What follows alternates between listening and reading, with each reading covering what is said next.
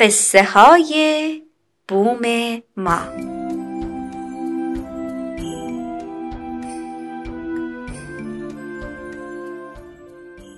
یکی هست یکی نیست. یه قصه است با هزار هزار آدم که هی میان و هی میرن. اسم قصه چیه؟ زندگی. قصه گو برامون کتاب بخون.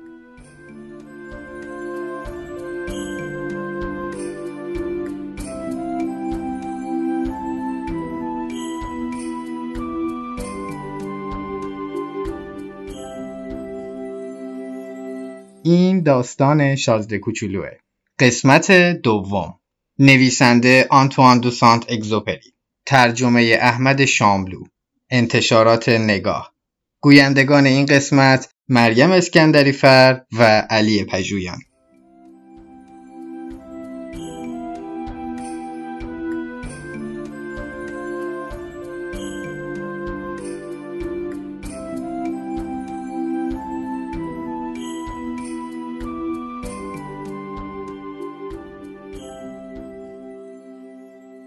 خیلی طول کشید تا تونستم بفهمم از کجا اومده.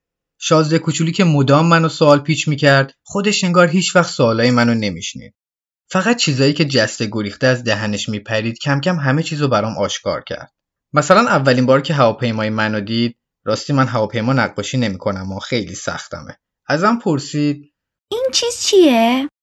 این چیز نیست این پرواز می‌کنه هواپیماست هواپیمای منه و از اینکه بهش میفهموندم من کسیم که پرواز می‌کنم به خودم میبالیدم حیرت زده گفت چی؟ تو از آسمون افتادی؟ با فروتنی گفتم آره گفت اوه این دیگه خیلی عجیبه خب پس تو هم از آسمون میای اهل کدوم سیاره ای؟ بفهمی نفهمی نور مبهمی به معمای حضورش تابید یهو پرسیدم پس تو از یه سیاره دیگه اومدی؟ آروم سرشو تکون داد بی اینکه چشم از هواپیما برداره.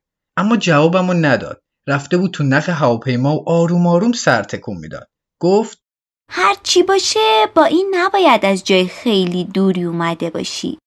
مدت درازی تو فکر فرو رفت بعد برم و از جیبش در آورد و محو تماشای اون گنج گرانبهاش شد. می‌تونید تصور کنید از اون نیمچه اعتراف سیاره دیگر اون چه هیجانی بهم دست داد. زیر پاش نشستم که حرف بیشتری از زیر زبونش بکشم. تو از کجا میای آقا کوچولو؟ خونت کجاست؟ بره منو می‌خوای کجا ببری؟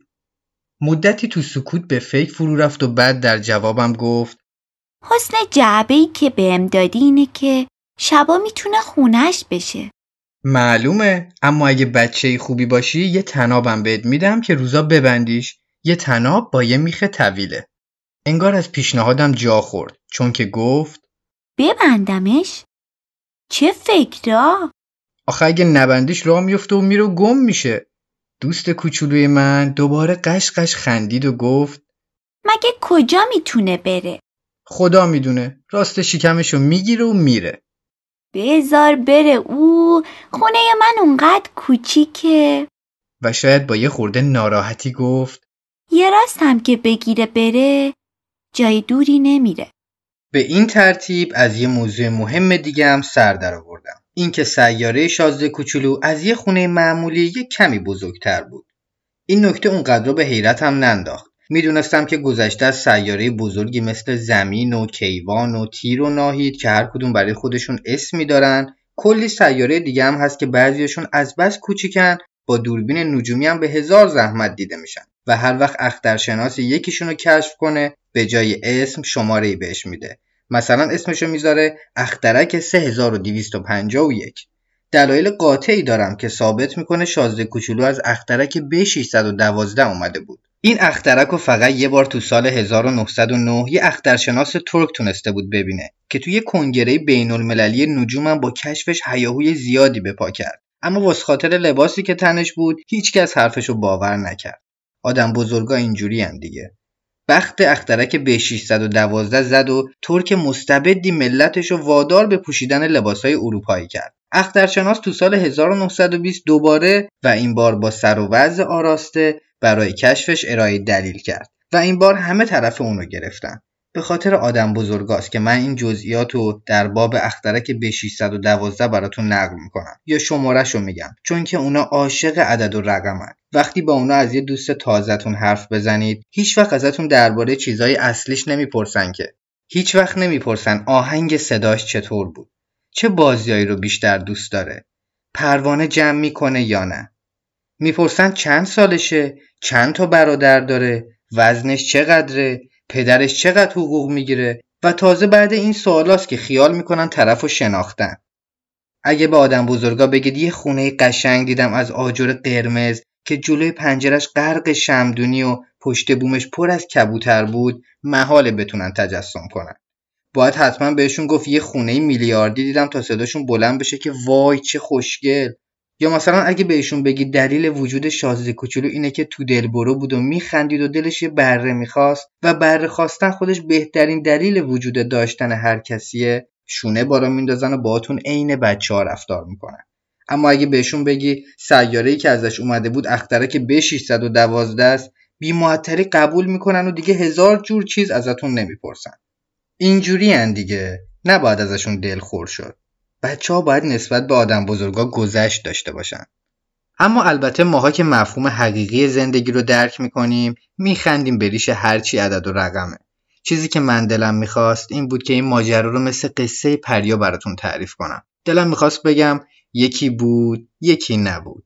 روزی روزگاری یه شازده کوچولو بود که تو اخترکی زندگی می‌کرد که همش یه خورده از خودش بزرگتر و واسه خودش پی دوست همزبونی میگشت. اونایی که مفهوم حقیقی زندگی رو درک کردن واقعیت قضیه رو با این لحن بیشتر حس می‌کنن. آخه من دوست ندارم کسی قصم و سرسری گوش کنه. خدا می‌دونه با گفتن این خاطرات چه بار غمی روی دلم میشینه. شیش سالی میشه که دوستم با برش رفته. اینکه اینجا سعی می‌کنم اونو توصیف کنم برای اینه که از خاطرم نره. فراموش کردن یه دوست خیلی غم انگیزه همه کس که دوست نداره. منم می‌تونم مثل آدم بزرگا بشم که فقط اعداد و ارقام چشمشونو می‌گیره و باز به همین دلیله که رفتم یه جعبه رنگ و چند تا مداد خریدم. تو سن و سال من واسه کسی که جز کشیدن یه بوهای باز و یا یه بوهای بسته هیچ تلاش دیگه ای نکرده و تازه اونم در 6 سالگی. دوباره به نقاشی رو کردن از اون حرفاست البته تا اونجا که بتونم سعی می‌کنم چیزایی که می‌کشم تا حد ممکن شبیه باشه. گیرم به موفقیت خودم اطمینان چندانی ندارم. یکی شبیه از آب در میاد یکیش نه. سر قد و قوارش هم حرفه. یه جا زیادی بلند درش آوردم یه جا زیادی کوتاه. از رنگ لباسش هم مطمئن نیستم. خب رو حدس و گمان پیش رفتم. کاچی بهز هیچی. و دست آخر گفته باشم که تو جزئیات مهمترش هم دچار اشتباه شدم. اما در این مورد دیگه باید ببخشید. دوستم زیر بار هیچ شرح و توصیفی نمی‌رفت. شاید فکر می‌کرد منم مثل خودشم.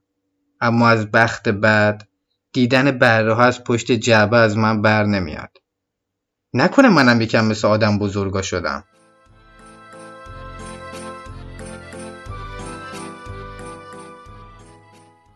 شاید داستان بعدی قصه تو باشه.